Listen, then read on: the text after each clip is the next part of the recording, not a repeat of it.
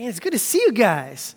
I enjoyed being out last week. Appreciate Dave uh, taking care of us and walking us through the scriptures, but I am always glad to be back uh, with our family of faith. Uh, hey, before we uh, jump in for today, I uh, wanted to let you know something you might have seen as you were coming in uh, out in the Commons. You already heard about next week being Promotion Sunday. So we got all of our kids moving up a grade, maybe into, uh, certainly into a new class, but they might be moving into a whole new wing. Uh, and, and look, this is something we take very seriously, is the privilege we get to train up our kids to know Jesus Christ.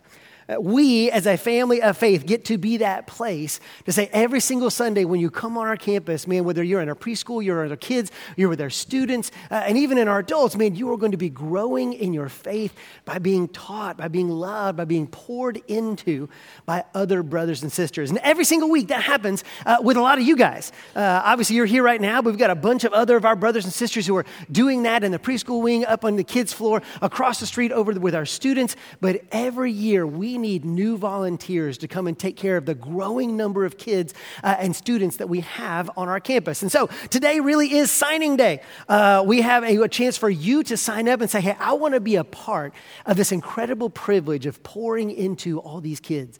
You would say, Adam, I, I, don't, I don't know if I'm really ready for that. Well, join the club. None of us is ready for that, right? Uh, you never get ready. We just, we get, we get thrown in, right? But we will train you. We will help you. We will equip you. You're going to get to work with other folks right alongside you. And we really do need your help. Whether you can work just once a month, whether you could work uh, twice a month, uh, maybe even just like a one time event. Like, hey, if you've got a special event, I'd love just to kind of get my feet wet and, and try that out, to see what it might be like. We have got something for everybody. Uh, and we really do need your help. So, uh, today, after the service, as you're leaving, if you head over to this table over the, the far left corner of the Commons, uh, you'll find folks there where you can sign up and say, hey, I'd like some more information uh, about one of those areas, whether it be preschool, uh, our, our, our, kids, uh, or our students, uh, and it can be short term, long term, one time. Man, go sign up and just say, hey, I'd like some more information about what's going on. Check that box. You can see already on the back of here, you can pick one of these up.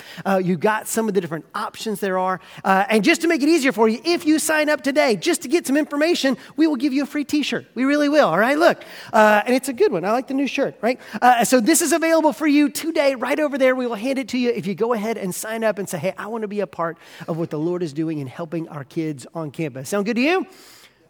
The rest of you, does that sound good to you? Go pick up a t shirt, it'll be great. All right, listen. Uh, so there's that. All right, so uh, now grab your Bibles if you will. Let's go to Proverbs chapter 14. Proverbs 14 uh, is where we're going to be, uh, and actually in a lot of places. Proverbs 14 23 is where we'll be. Get to the middle of your Bible, you'll find Psalms. One book over, you find Proverbs. Hopefully, it is dog eared at this point because you've been reading along with us in our reading plan. We are actually finishing up our series on Proverbs this week. Uh, now, you probably can already tell that does not mean we have covered all that there is in Proverbs. There are a ton of different topics we're not going to have a chance uh, to really talk about. Uh, topics uh, like, like pride or, or, gluttony or dealing with uh, people in authority over you or, or talking to, to kings or uh, the, the, the, use and abuse of alcohol or, or, taking care of the poor or fighting injustice or, or interpersonal relationships in your home or with your, your family. There's so many different topics that Proverbs covers. But now you know how to go and get all that wisdom. As we've studied this book and figured out what this book is and how we are to deal with it, man, I hope now you'll go back and read it again. Uh, we're going to finish up our reading plan this week. If you're reading along with this, we'll finish it up this week. And when you're done, I encourage you, start it all over again. Read a proverb a day. You'll find new proverbs that jump out every single time that you read it. And the Lord can continue to build you in wisdom. Uh, and I'm excited that you're going to get to continue to do that. But uh, this week, as we wrap up, I want to talk about two topics that are intertwined. And those are the topics of work and laziness. Work and laziness.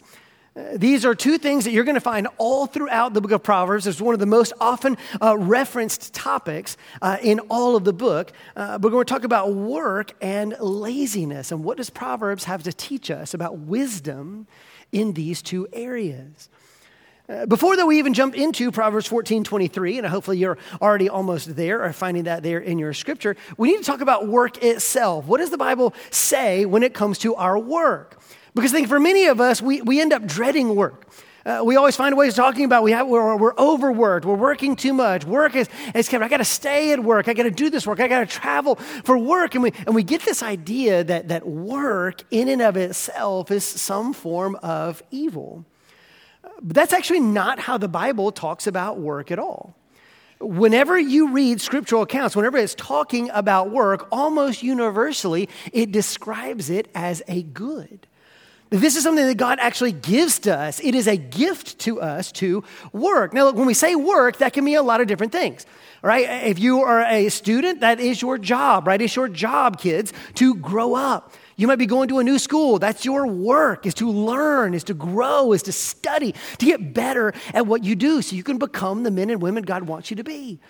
You might be in college. After that, you might have a job that earns a paycheck. You might have a, a particular kind of work, but it doesn't always involve a paycheck. You may be crafting your home. You may be raising children. You may be retiring uh, in your retire. You may be uh, volunteering in your retirement. You may be taking care of aging parents. There's so many different things that the Lord gives us to do. Many of them come with a paycheck. Some of them do not. But all of these are work. It's an opportunity for us to, to build, to create, to, to uh, develop all of the things that God has given us, whether it be talents within us or the resources at our disposal. God gives us this work. And you see that through all of Scripture. Uh, right there at the beginning, when God creates, we find God working. The very first thing you see in Scripture is the Lord Himself working. So, Adam, how do you know that that's work? Well, on the seventh day, He rested from His labor, his work, right? He says, I'm going to take a, a, day of rest because this work was good every day. He said, This was good, this thing that I've done. When he creates Adam and Eve, he puts them in the garden and he doesn't just say, Hey, frolic, right? And, and just hang out. He says, No, I need you to work. I want you to tend this garden. Remember, there's no sin yet. This is perfection. And he says, No, I want you to work, tend to this garden, man, enjoy it, but work it, man, develop it, make it great. When Jesus comes, Jesus, the Son of God, he does not come as a philosopher who sits like Confucius somewhere and just thinks great thoughts. He's the son of a carpenter. He works with his hands. He does work before he becomes the Messiah, or before he reveals himself as the Messiah and gathers his disciples. He works with his hands. And then, I don't know if you are aware of this or not, but when you and I go to heaven, when we get to the new heaven and the new earth, there's still going to be work. Did you know that? There is, right? Eh, heaven is not like just like a new retirement home. It's not, right? Eh, you're not just going to be up there like, you know, sitting around on a harp with a, you know, on a cloud with a harp, bling, just kind of like hanging out there's going to be work. There's going to be things to do, right? Because that's the way it was from the beginning. This is what God Himself does. He says, I'm inviting you into this work. This is totally different from all other religious accounts. The Bible is unique in this. When you look at other uh, nationalities, when you look at uh, other ancient cultures and what they say about work, it, it, it's so different. In Mesopotamian culture, they have the Enuma Elish. That's not Billie Eilish, it's the Enuma Elish. But in the Enuma Elish, uh, it's their creation account. Uh, and you have the gods kind of making everything, but they need somebody to work it. And so they literally create humanity just to be their labor force. Work is a punishment. It's, it's basically, we're just the servants of all of these gods, and it's literally a punishment for us. In Roman culture, when Pandora's box get opened, gets open, you get evil, you get strife, you get death, and work comes out of the box. Right? In all of these other cultures, they see work as, a, as toil. They see work as a punishment. They see, see work as, as evil in some way. But that's not how the Bible speaks of work. He says, no, work inherently is good. You might say, well, then, Adam, then how come work is so hard? Because, Adam, sometimes it's not good, it's not fun. And well, listen, work is hard, and that is due to sin. Before you get done with the creation account, Adam and Eve reject that God given work. They reject God's ways and say, We want to do things our ways. And they get kicked out of the garden and they are cursed. And the Bible says, Now the ground, instead of giving you bountiful crops, it's also going to produce thorns. You're going to eat it by the sweat of your brow. It's going to be a lot harder than it would have been. It's still going to produce for you, but it's going to be a lot harder. That's because of the curse of sin on all of us. But that's not because work is evil. Work, by its very designed nature, is good. And so Proverbs talks a lot about work and therefore laziness and saying, listen, we should work and work hard and we should avoid laziness. And so let's look at these two things in terms. Uh, what does the book of Proverbs tell us about work? Well, it tells us a few different things. First off, it says this that work pays off. Work pays off. Look at chapter 14, verse 23. You ought to be right there in your scriptures. Look what it says In all toil, there is profit, but mere talk only leads to poverty. In all work, all toil, there is profit, but mere talk only leads to poverty. Let me show you another one. Here's 10:4 up on the screen. It says a slack hand causes poverty, but the hand of the diligent makes rich. All right, so what is the book of Proverbs telling us? It's saying something very simple. Work pays off. Like literally. Like it will pay you. There are dividends to hard work. When we put our hands to hard work, it produces dividends in our life. So much so that it can make you rich. Like it enriches you. When you work hard, there is a paycheck, there's a payoff. There are crops in harvest when you have plowed and sown earlier on in the year. When you work, there is a payoff to that. And you actually see this link all throughout the book of Proverbs. It says, listen, if you work hard, there will be riches. If you work hard, God is going to bless you. If you work hard, there are going to be, there's going to be this payoff for you. As if whenever you work, there's always going to be an enriching that takes place. And look, that is generally true. It really is. Now, we need to be very careful here. Hopefully, by this point in the series, you know how far to take that and that we can't take that too far. You cannot take that idea that hard works will enrich you, and you can't take it too far. This is wisdom. This is generally true. But remember what we learned week one in this series the Proverbs are not promises. They are not absolute promises from God. They are general truths. You see, if you look at this book of the Proverbs and you take it as promises, you're going to make some really false conclusions. If hard work always leads to enriching yourself, the diligent hand is going to enrich you, then what does that mean if those are promises? It means that all the richest people in the world are the most hardworking and the most righteous. That the richest people in the world are the most hardworking and the most righteous. Conversely, if you are poor, it's because you're lazy and wicked. If you are poor, you are lazy and wicked. That's what it means. Now, does that sound true to you? No. I mean, that's not generally true. Uh, I mean, look, some, I mean, it's true in the general sense, but, but, but not every rich person didn't work hard to get everything that they have. And not every rich person is the most righteous person you've ever met. In the same way, not all poor people are lazy. Sometimes people do work hard and it doesn't lead to an enriching in this life. It doesn't actually lead to this enrichment. And so these are not absolute truths, these are general truths. I mean, flip it. You can't go the opposite direction either. You say, Adam, you're exactly right. That's it. I mean, I knew that was the case. You know what rich people are? Rich people are evil. That's what they are. If you're rich, you're evil. Man, they didn't earn that money. They inherited it, man. They got that, man. They had a leg up, man. They are evil. They, in fact, take all their money, give it to somebody else, man. They don't deserve a penny. Do you know who's righteous? The poor. I mean, poor people, you know the reason they're poor is because the system is on their back. And if the system wasn't on their back, man, they would be fine because all the poor are righteous. If they could just get the system off their back. Does that sound true either? Well, no, no, that doesn't sound true either. Do you see what wisdom is teaching you? It's like, look, this is more complex than that there's going to be some exceptions. There's going to be some, uh, some things on either side of this. Don't take this as absolutely true in every situation. But what we're left with is wisdom.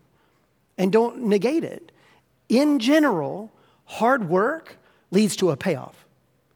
When you're looking at life and you want to see blessing in your life, and you got two choices hard work or laziness, choose hard work.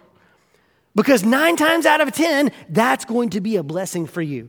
In the vast majority of cases, this is going to help you. It is going to enrich you. It is going to bless your life. And if you choose laziness, nine times out of 10, this is going to wreck you. This is going to destroy you. You're going to lose everything because it is generally true that hard work leads to a payoff. It's important. Look, if you're just running around trying to do a get rich quick scheme, if you're, if you're saying, hey, I can cut corners or I can, I can steal or be a little unethical and I can just make this money and not actually have to do hard work, this is always going to fail you. look at this in Proverbs 13, uh, I believe it is, verse 11. It says, Wealth gained hastily will dwindle, but whoever gathers little by little will increase it. Wealth gained hastily will dwindle, but whoever gathers little by little will increase it. Hard work over time pays off. You try to get rich quick, this is not going to work for you. P.S. Little sidebar this is why I'm theologically opposed to a lottery. I am actually happy that Alabama is one of the few states in America that does not have a lottery. Why? Because a lottery is a tax on poor people. That's all it is. What is happening in a lottery? You are dangling in front of people a false hope that they could have financial security. Hey, listen, Adam, if you, you just buy this lottery ticket, you could win a billion dollars. You seen the Powerball lately? A billion dollars in there. Somebody's got to win. It won't be you. The odds are terrible. I mean, like beyond terrible. You wouldn't play those odds for anything. You're going, no, oh, I'm going to play the lottery. And by and large, in every single state, the people who are at the lowest end of the economic strata are people who are buying lottery tickets. People who make $10,000 and less a year spend upwards of 6% of their income on lottery tickets.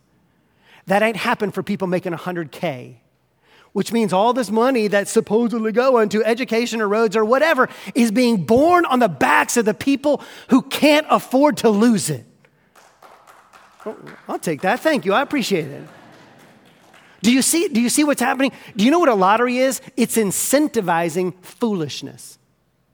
A lottery incentivizes foolishness. That doesn't help the people buying lottery tickets and it does not help our society. Do you know what we should be doing as a society? Incentivizing hard work. Because hard work pays off. Because hard work over time leads to a blessing. And so Proverbs is telling us hey, listen, in our lives, we ought to be looking for places where we can have hard work. Here's the second thing work brings honor. Work brings honor. Look at Proverbs 22, verse 29. Look what it says. Do you see a man skillful in his work? He will stand before kings, he will not stand before obscure men. When we get better at our profession, when you get better at your job, you ultimately get honored for that. When you get better at your job, most everybody typically sees that and you get honored for that. When you work hard to get better at whatever it is you do, ultimately you get honored for that. That's not going to happen in obscurity. People are going to say, hey, man, that is great. And this almost always happens. You're, going to get a raise. You're going to get an accolade. You're going to get an award. You're going to be, people are going to see it and say, hey, man, you are just really doing that better than other people. That is amazing. You say, well, Adam, that doesn't always happen. You're right. It's Proverbs, it's wisdom. It doesn't always happen. But please understand this even if you don't see that recognition in this life, there is a God who sees everything that you do.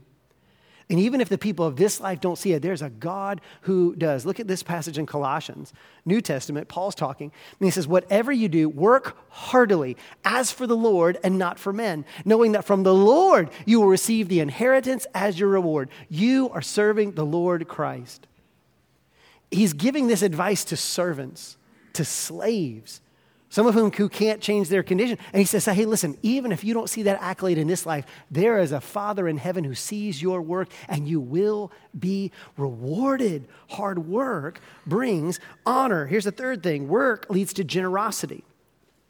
Work leads to generosity. Here's Proverbs 11 uh, and 21. Look at this first one. It says, One gives freely, yet grows all the richer. Another withholds what he should give and only suffers want. Whoever brings blessing will be enriched, but one who waters will himself be watered. Interesting. One gives and then they get all the richer. All right, go to the next one. Uh, this is Proverbs 21, uh, verses 25 and 26. The desire of the sluggard kills him, for his hands refuse to labor. All day long he craves and craves, but the righteous gives and does not hold back. Do you know what happens when you get blessed with riches? You have the opportunity to be more generous.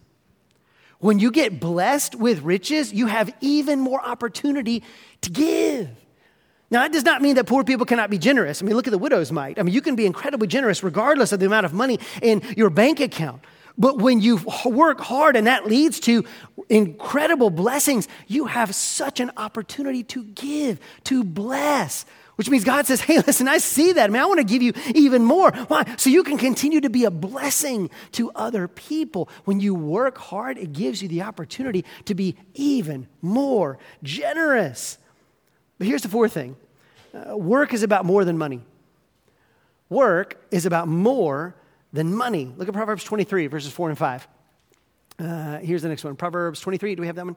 Um, maybe.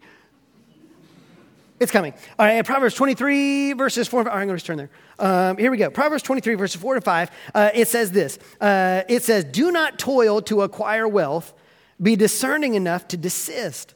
When your eyes light on it, it is gone, for suddenly it sprouts wings, flying like an eagle towards heaven. Let me read verse 4 again.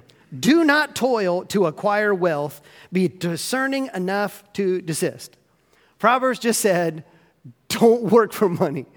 You might be very frustrated at this point. He said, You just spent the last few minutes saying that if I worked hard, I get money.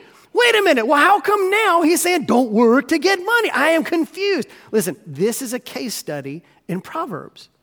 No one proverb tells you everything. No one proverb tells you all you need to know. The wisdom stacks. And, so you're learning things about hard work and what it does, but now we're getting a caveat. Okay, yes, hard work leads to blessing, but listen, don't put all your hope in that money.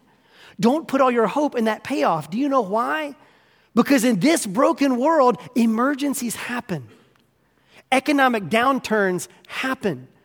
You might get a, a, a, a diagnosis that's going to stop your ability to produce, which stops your ability to earn. That changes things in the future. It happens all the time. And if you've got all your hope set on this payoff, this money, that hope is going to fail you. Blessings are great. It, riches are great. It's, it's a blessing to have. But man, your hope cannot be here. Our hard work must be for the Lord. He is the one who provides for us. And yes, sometimes He provides with blessings and riches, but our hope is in the Lord. Don't put it in just the riches that we gain from this. And so, do you see what, the, what Proverbs is telling us about work? About how valuable and important our hard work is, regardless of whatever work you're involved in, whatever God has given you to do in this stage of your life, God says we should work hard. And look, this is not just Old Testament. Jesus also helps us understand this. I want to uh, I want to show you the end of a parable uh, in Matthew chapter 25, the parable of the talents. Some of you might be familiar with this parable. Uh, I won't read the whole thing, but here's the parable in a nutshell. Uh, Jesus says there's a landowner, and he's going away on a long journey. So he grabs three of his servants and says, Hey, I'm going away. I'm going to give you some money put it to good use. He gives one five talents, one two talents, and one just one talent. A talent, by the way, is a unit of, uh, of money, right? It's actually a large sum of money, right? So one guy gets a really large sum, five talents, another one two, another one one, each according to their ability. Guy leaves. He comes back a long time later, and look what happens. He brings these three guys forward, verse 20. And he who received the five talents came forward, bringing five talents more, saying, Master, you delivered to me five talents. Here, I have made you five talents more. His master said to him, Well done, good and faithful servant. You have been faithful over a little. I will set you over much. Enter into the joy of your master. And he who also, who had the two talents, came forward, saying, Master, uh, you gave to me, delivered to me two talents. Here, I've made two talents more. His master said to him, Well done, good and faithful servant. You've been faithful over a little. I will set you over much. Enter into the joy of your master. And he also, who had received the one talent, came forward, saying, Master, I knew you to be a hard man, reaping where you did not sow, and gathering where you had not scattered seed. So I was afraid, and I went and hid your talent in the ground. Here, you have what is yours. But his master answered him, You wicked and slothful servant. So you knew that I reap where I had not sown, and I gather where I scattered no seed. Well, then you ought to have invested my money with the bankers. And at my coming, I should have at least received what was mine with interest. So take the talent from him and give it to him who has the 10 talents. For to everyone who has, more will be given, and he will have an abundance. But from the one who has not, even what we, he has will be taken away. And cast that worthless servant into the outer darkness. In that place, there will be weeping and gnashing of teeth. Wow. Now, look, Jesus is the master who's going to leave and then come back and we're all going to have to give an account of what we've done. But notice here a few things. We're going to look at this passage in depth in a few weeks, uh, but just a couple things for today. First off, notice that the master gives them an opportunity to work and not an opportunity just to spend. Like he gives them money, but it's not just a blessing. He's like, here's money. He says, no, I'm expecting you to use it. Like, like invest it. Like, like work with this. This is an opportunity. This is not just something to be spent on your own uh, passions or, or desires. This is an opportunity to serve. And so, even though they get five and two talents, man, they double what was given to them. Here's the second thing their reward is more work. Did you notice that? They get two things. They actually get to keep what they earned, including the initial investment. That's amazing. But then he says, I will set you over much. You've been faithful over little. I will set you over much. Part of the reward is more work, more responsibility, right? Why? Because work itself can be a blessing. But here's the third thing and the most important thing. Let's go back to verse 26. And notice what it says here about this third servant. If you look at verse 26, it says, You wicked and slothful servant. Did you catch that?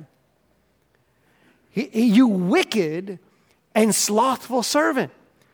When, when it comes to this last servant, he says, you're wicked. Now, that's not how the servant portrayed it. He said, I was afraid. I didn't want to lose it, so I just buried it. I, didn't lose a penny. I, you didn't lose anything. I'm giving you back exactly what you gave me. You didn't lose a penny. And that is not how the master sees it. The master sees right through his excuse. He says, You weren't just scared, you were lazy. You were slothful. You were a sluggard. And here's the thing you need to note laziness is akin to wickedness. Laziness is akin to wickedness. We might think laziness sometimes is cute, trite, trivial. Well, the Bible says that laziness is akin to wickedness. So you and I must be on our guard against laziness in our hearts. Remember, we're all fools in some way, shape, or form.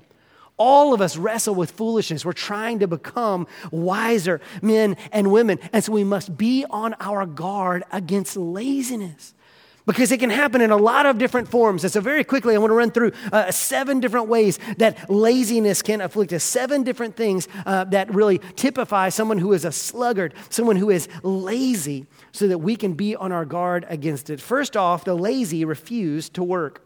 Look at Proverbs 21, verses 25 and 26. and we're going to look at that one again.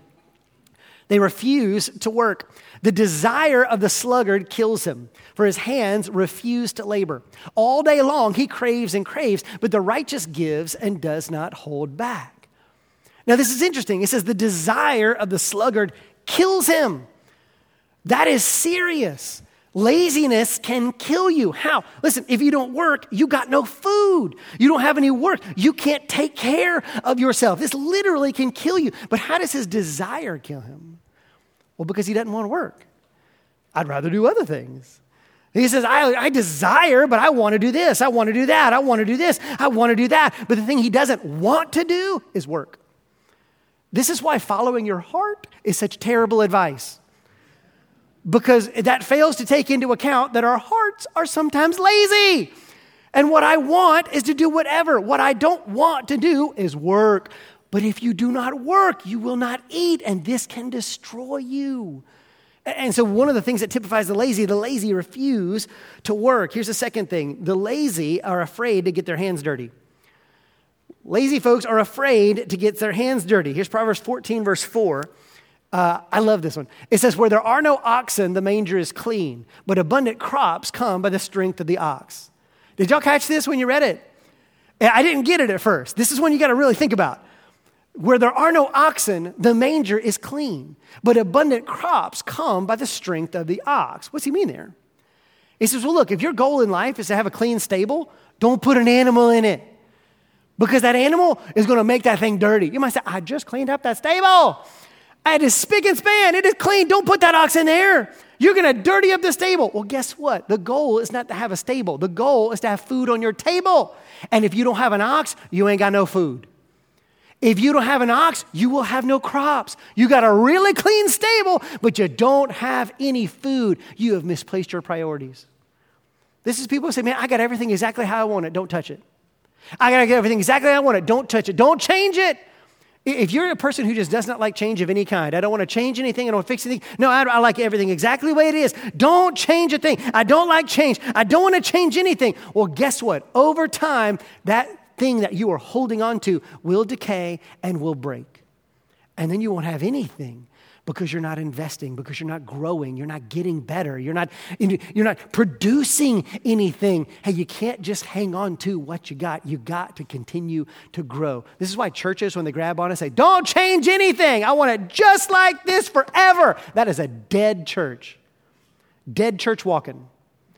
If you got a church who refuses to change, you got to grow. You got to continue to move forward. Why? You're going to have a clean manger, but you don't have abundant crops. Here's the third thing the lazy follow worthless pursuits. The lazy follow worthless pursuits. Here's Proverbs 28 19. Look what it says here. Whoever works his land will have plenty of bread, but he who follows worthless pursuits will have plenty of poverty. I like that. That's fun. Whoever works his land, you get plenty of bread. If you follow worthless pursuits, you got plenty of poverty. That's what you get. You need to look at your life and say, hey, man, this thing I am pouring all this time into, is it actually producing anything? Like, what is it actually producing in your life? Is this a worthwhile pursuit or not? Because sometimes you can pour a ton of time and money and effort and energy into something and it's worthless. Some of you guys uh, may know this about me, but I used to play a lot of video games. Um, I honestly don't think that should be a shock anymore. I am a child of the 80s, right? Uh, I grew up with an Atari, which is going to be interesting when my generation gets to the old folks' home because you know there's not going to be shuffleboard. It's just going to be a lot of pong. I don't know, right? It's going to be like video video games, right? That's what we grew up with. We're very comfortable with that. Uh, but I used to play a lot of video games. They're fun. They really are. They've come a long way. Uh, but the thing is now with video games, video games are not just something you sit and you go to the arcade and you play them for a few minutes. Oh no, you can play them for like days. You can stay up all night. They become a lifestyle. It's almost like a second job. You can pour 10, 20 hours a week in this, whether it's, it's Call of Duty or Destiny or Minecraft or, or whatever else it is. You can pour all this time and effort into these games. You can throw your entire life away. And you know what you get for all of that? Nothing. Nothing. You are pushing pixels around. That's it. Look, man, video games as an entertainment, that's great. You want to enjoy that for a few hours? Great. But when you're starting to pour an inordinate amount of your time into this, this is a worthless pursuit. Now, look, I know some of y'all are being judgy right now that I like video games, but video games are not the only worthless pursuit they have out there, right? Because some of you are pouring the exact same amount of time into golf. Let's be honest, okay? Because you can pour an inordinate amount of time. Well, it only takes six hours to play a game of golf. I mean, listen, you get out here, if you, you want to play a game of golf, go play a game of golf. But listen, some of you are pouring 10, 20, 30 hours a week into golf, and not just time, but money. Because this is an expensive pastime to have. And you're going to pour all this time and all this money to still be just as bad at golf. Because it's a very hard game. It is an incredibly hard game. You're going to be marginally better at putting a ball in a hole, all right? I've achieved something. You have not. Look, if you've got, a, if, it, if you've got a, an entertainment, that is great. But look, it's a game at the end of the day. Now, look, still don't be judgy because if you're doom scrolling on your phone or you're looking at social media or Instagram for 17 hours a week, this is a part time job that pays you nothing worthless pursuits. I mean, you got to look at our time. How are we spending it? Is it actually producing a profit? Is it worthwhile? Is it building something eternal? Or are we just wasting our time? The lazy, instead of just entertaining themselves, man, they get absorbed by these things. Here's the next one the lazy are ruled by senseless fears. They're ruled by senseless fears. Here's 26, 14, uh, 13. It says, The sluggard says, There's a lion in the road. There's a lion in the streets. Did y'all catch this one? This actually shows up in two different places. There's a lion in the road, there's a lion in the streets. Now, the writer of Proverbs saves all of his most sarcastic lines for the sluggard, right? He is the most sarcastic when it comes to the sluggard. This first mention of a lion is actually a lion cub. Uh, the second line is like a full grown lion. The first one's a lion cub. He says, There's a lion cub out there. I can't go work today. There's a lion cub out there. I can't go work today. Now, look, there were lions back in ancient Israel during this time. Okay, yes, they were there. But they're not everywhere, right? It's not like you're seeing a lion every day when you're going to work, all right? So eh, they're out there, but if you're, for you to say, man, I cannot go to work, I can't get out in that field, I could get killed by a lion. I can't go work outside, I could get killed by a lion. Okay, look, that is technically true. In the same way that you can technically get eaten by a shark when you go to the beach next week, you can technically get struck by lightning when you walk outside, you can technically, yeah, all these things happen. Yes, technically that is true, but the chances are so remote as to be laughable. You can't let a senseless fear rule you. And look, what Jesus would say is like, look, I'm seeing right through that fear. You're just lazy. You don't want to work. You don't want to overcome something. You don't want to get out and do this thing. Hey, listen, you say, Adam, I'm, I'm not doing that. I'm not afraid of sharks or lightning or lions. But you might say this, man, I, I, I, can't, I can't apply for that job. What if I don't get it? I, I, can't, I can't put myself out there. What if I can't compete? I, I can't go out there and do that thing. What if I fail? What if you failed? So what? It probably ain't going to kill you. You'll probably get better at what you're doing. And sometimes we let senseless fears keep us back and we say, you know what? I'm just going to keep doing what I'm doing. I'm going to keep my head down. I'm just going to keep doing the exact same thing I've always been doing. And I'm not going to grow. I'm not going to get better. I'm not going to do anything. Okay, that's a sluggard. You're lazy. It's foolish. Here's the next one the lazy love to sleep. They love to sleep. Proverbs 20, verse 13. Uh, love not sleep, lest you come to poverty. Open your eyes, and you'll have plenty of bread. Love not sleep, lest you come to poverty. Open your eyes, and you will have plenty of bread. All right, we don't need to sleep excessively. Look, you got a day off, go get some extra hours of sleep. But guess what? In general, you got to get up. You got to get up and do some work. I don't like getting up early. It doesn't matter. You got to get stuff done. And that might require you to get up earlier. Parents, we're going to have to get up our kids up earlier. They've gotten used to sleeping late all summer. Kids, I'm so sorry. Got to get up this week. You got a job to do. You are students. That's your job. You're going to have to get up. Adults, we got to get up earlier. Why? So that we can do our jobs. Listen, you can't let sleep rule you. Oh, I just want to sleep through this. Look, when folks are depressed, you may have noticed this. I've been depressed before. I, I felt this before. When you're depressed, you just want to sleep all day long. You ever notice that? Why? I don't want to face it. I don't want to face the pain. I don't want to face anything. And so I don't want to be there. I, just, I don't want to be there. But that's not making it go away. Sooner or later, you got to get out of bed. Sooner or later, you got to move along, right? Well, that's what sleep does sometimes. I just don't want to deal with it. I don't want to deal with it. I don't want to. And we just, we say, oh, I just need to sleep in. Look, that can happen on Sunday mornings with church. You go, I don't want to go to church. I want to sleep. I know I'm preaching to the choir. You all got up this morning. But for all you podcast people,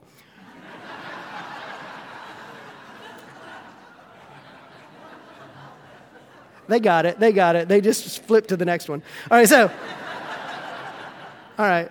Uh, two more quick ones. Uh, the lazy are wise in their own eyes. The lazy are wise in their own eyes. This is enigmatic. Uh, Proverbs 26, 16. Uh, look what it says here. Uh, can we go to, yeah, um, no, 26, 16. Do I have that one? Proverbs 26, 16. Um, maybe not. All right, let's go to Proverbs 26, 16, because this one's fun. I'm going to turn there. Um, I, I, gave like 4,000 slides today. Um, I mean, there were a lot. There really were. Uh, Proverbs 26, 16 says this The sluggard is wiser in his own eyes than seven men who can answer sensibly. The sluggard is wiser in his own eyes than seven men who can answer sensibly. When you talk to a lazy person, they will have all kinds of reasons why they're lazy. Well, I can't because, well, I got to do this because, well, I can't. They, they, are, they know everything and they're still very poor. They still don't have a job. They still aren't growing in life. They still aren't getting up. They got all kinds of excuses. Listen, if folks keep coming to you and giving you opportunities and you just have excuse after excuse after excuse after excuse of why you can't do that, it might be that you're wrestling with laziness. Because sometimes we got to step out, we got to do things, we got to move forward. When we talk, this is why, why they're foolish, right? Because the, the why the uh, lazy folks are wise in their own eyes. And then here's the last one: uh, uh, folks who wrestle with laziness refuse to plan ahead. They refuse to plan ahead. Here's Proverbs chapter six, verses six through eight. So we do have that one. I saw that one before. All right, look what it says here: Go to the ant, O sluggard, consider her ways and be wise. Without having any chief, officer, or ruler, she prepares her bread in summer and gathers her food in harvest. Now, this is a fairly famous proverb, right? Consider the ant. You ever heard that? Consider the ant, right? Well, it comes right here out of Proverbs. And what he's saying, he's saying, look, ants are not very smart. They're tiny little insects. They have very tiny brains. But even an ant understands in a little while, there ain't going to be no food. So I need to gather food now for the winter. I need to gather food now so I can survive the winter. When there is no more food, I need to work now for the future. Lazy folks do not look ahead. Lazy folks do not plan for the future. They are surprised when they get to retirement and they have nothing to live on. They're surprised, as if you did not know you were going to get old. That's going to happen. You know that, right? To all of us. We're going to get old. We're going to need to retire. You're not going to be able to work in the same way you are now. Then you need to plan for that. This is why living in the moment is such terrible advice. I just want to live in the moment. I want to live in the moment. That is terrible advice. Do you know why? It assumes that there aren't going to be any more moments, that the future is not coming. But the future is coming whether you like it or not. Future you hates you. Future you is upset with you. Future you says, Past me was a jerk. Why didn't you work hard? Why didn't you put any money away? Man, why didn't you do this thing? Why didn't we prepare? Why didn't we get hard? Why didn't we get far? We should have known this was coming. Yes, we should have. Because the future is coming. You have to plan ahead. And I, look, that's not fun now. It, it's not easy to sow. It's not easy to plant. It's not easy to water. It's not easy to fertilize and take care of stuff. But if you don't do the hard work up front, you won't see a harvest. You won't see that. And so you got to plan ahead. Are you looking forward in life for, for your, your kids' college? Are you looking forward in life for your own retirement? Are you looking forward in life just for all the things you need to do to grow and become who God wants you to be? If I'm not looking ahead, that, that means I am lazy. And so, look, as we look at this, we need to look, find ways. Are, are there any places where I find myself prone to laziness? Look, I'm not even just talking about your work, I'm talking about your relationships. Are you lazy in your relationships? I don't want to do the work. I don't want to invest. I don't want to move forward. What about your spiritual life? Do we get lazy when it comes to our spiritual life? I, I don't want to work. I, it's just going to happen. Sooner or later, I'll, I'll, get godly, surely, right? I, I mean, it'll just happen on its own. No, we have to work. Is Adam, is that, is that really true? Absolutely, it is. Look to Jesus Christ and you will see the value of our continued work. Well, let's think about what Jesus is doing right now. Have you ever thought about that? What Jesus is doing at this moment. Jesus Christ came to this earth and he did not get pampered. Jesus worked. He fought every day of his life to lead a sinless life. He worked hard with his hands. He worked in relationships. He fought sin, death, and hell. And at the end of that, he died on the cross. And when Jesus dies on the cross, he then ascends from the grave. He ascends to the right hand of the Father. And guess what? He sits down because that work is done. The work of salvation is over. You don't have to add anything to your salvation. We don't bring anything to our salvation. Jesus has done all of the work. This is why you and I can be confident in our salvation is because the work of salvation is finished in the person of Jesus Christ. Amen. So, what then does Jesus do? He saved the world. He has conquered sin, death, hell, and the grave. Jesus, you've saved everyone. What are you going to do now? I'm going to Disneyland. He doesn't do that. Like, what does he do? Well, he says he sits down at the right hand of the Father. So is that all he's doing? Just sitting there for 2,000 years, just sitting there? The Bible actually tells us what Jesus is doing right now. It says this right now, Jesus is praying for you. Did you know that? He intercedes on your behalf. Right now, Jesus is praying for you. He's working. Right there from the right hand of the Father. He's working. He actually said this right before he was crucified. Look at this in John chapter 12, or 14, verses 12 through 14. He's talking about the Holy Spirit, listen to what he says. He says, Truly, truly, I say to you, whoever believes in me will also do the works that I do, and greater works will he do, because I am going to the Father. Whatever you ask in my name, this I will do, that the Father may be glorified in the Son. If you ask me anything in my name, I will do it. Through the person of the Holy Spirit, Jesus Christ is still working. He is taking care of salvation. You are saved in Jesus Christ, but you need to still grow in Him. The kingdom is still being built. There's still work to be done, and Jesus is still working. Do you know what this means? Just like Adam and Eve in the garden, the Lord is inviting us to join Him in His work. He has given us not just a garden, He's given us salvation. And is now saying, I want you to join me in my work. And so, no matter who you are or what kind of work you have, all of us have the opportunity to join the Lord in His work, to do what He has given to us, to, to do it well, to work hard, to work diligently, but also, whether you get a paycheck or not, I get to join the Lord in building His kingdom because that work honors the Father and glorifies Him. It blesses and enriches us, and that also blesses the entire world. What a privilege to be able to join the Lord in His work. So do this for me. Bow your heads and close your eyes for a moment.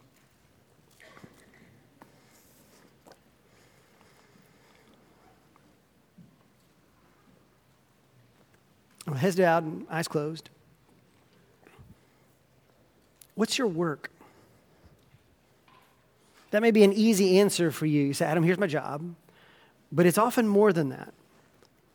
What, what, what is the work that God has given to you? It might be the work of parenting. That's work. Maybe the work of your marriage. Hey, that's work. It might be serving. Like here in this church, like we just talked about earlier, opportunities to, to serve and to help other kids grow to know Jesus Christ. Yeah, that, that's, that's work. What is the work that God has given you to do? And are there any places where you just say, you know what, I don't, I don't, I don't want to do that? I don't feel like doing that. I'd rather just do what I want to do. I want to spend it all on myself. Look, this isn't a call to overwork. That's not good either. But I wonder if for some of us, the, the Lord is saying, hey, I want you to join me in my work. You're not earning your salvation. You're not earning your keep. You're not earning to, to make sure you stay saved. All of that's done. You are saved in Christ, but you get to work. You get to join Him in all the specific ways that you get to join Him. I wonder if today the Lord might be saying, hey, come join me. Don't just say, I don't want to spend the time. I don't want to do it. I don't want to give. I don't want to serve. Where, where do we need to work? To avoid worthless pursuits, to, to, to avoid things that don't provide anything, to, to allow our fears to hold us in check. Instead, to say, God, I want to be a part of what you are doing. It's a gift and at least a blessing. Where is the Lord asking you to join Him in working hard to honor Him and to build His kingdom? And so, Heavenly Father, help us. God, you've actually already done that. You saved us. And then you give us this opportunity to, to join you, uh, to cultivate, to develop, to help build your kingdom and, and all the different stages of our life and all the different unique ways you've blessed this congregation. We get an opportunity to join you. So, Lord, would you speak?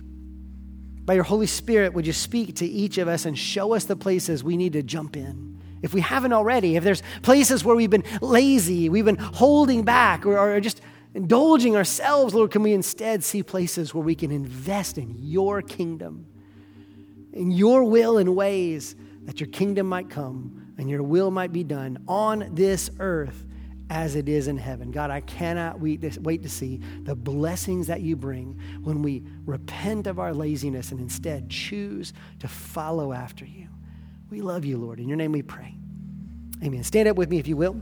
We're going to sing this song in response the Lord is calling you. I'd love to pray with you here at the front. These altars are open for you to pray, but let's choose today to surrender all to Him.